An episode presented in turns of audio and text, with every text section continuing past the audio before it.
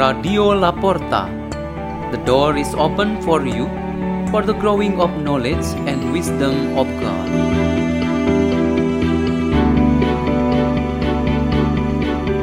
By Margareth Sembiring from St. Francis of Assisi Church, Singapore.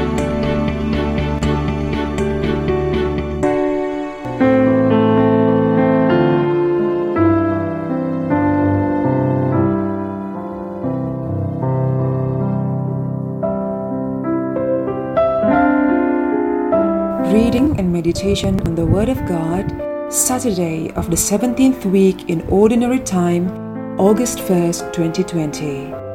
Memorial of St. Alphonsus Maria de Liguori, Bishop and Doctor of the Church.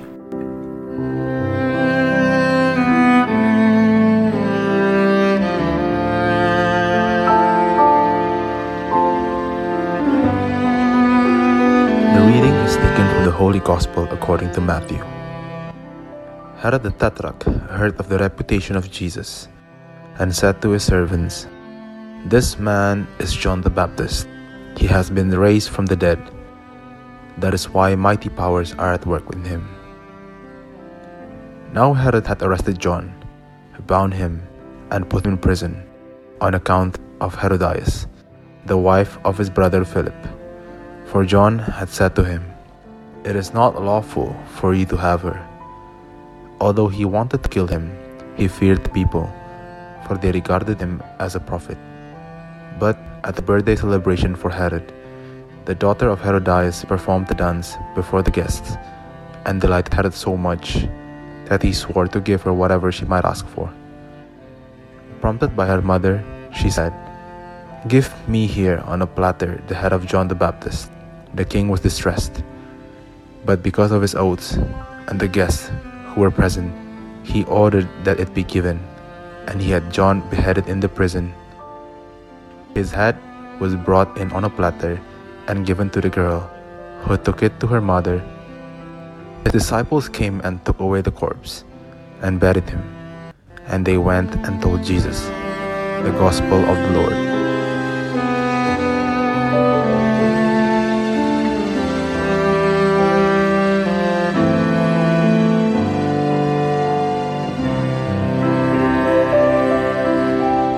For our meditation today is Death for the Truth. There is at a city gate a famous statue which is called the Child on the Mother's Shoulder that stands to give meaning to the city. In ancient times, the city was defended by a young man who led the whole people to fight the enemies who wanted to occupy the city. Even though the city was successfully defended, this young man was killed in the war. His own mother put the son on her shoulder, and while mourning for him, she carried him into the city to be given reverence by everyone in the whole city. The Virgin Mary gave birth to Jesus Christ, cared for him, and witnessed with her own eyes her son's shameful death. Then she put Jesus' body on her lap, the La Pieta from Michelangelo. The Blessed Mother witnessed firsthand the Lamb of God who was sacrificed for defending the truth from those who were seeking to destroy the truth. Mary's nephew, John the Baptist, was also killed earlier than Jesus by an evil king Herod because this ruler was so threatened by the truth. After Jesus and John the Baptist, there were many men and women throughout generations who have been willing to sacrifice their lives for defending the truth that comes from God. Heroes from our towns and countries are people who have died for the truth.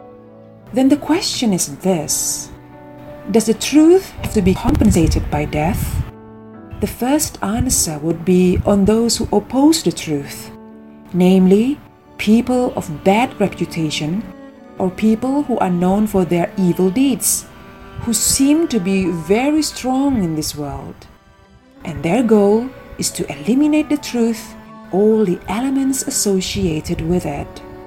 One of its main targets is to destroy those who fight for the truth, who defend it, and who live by it.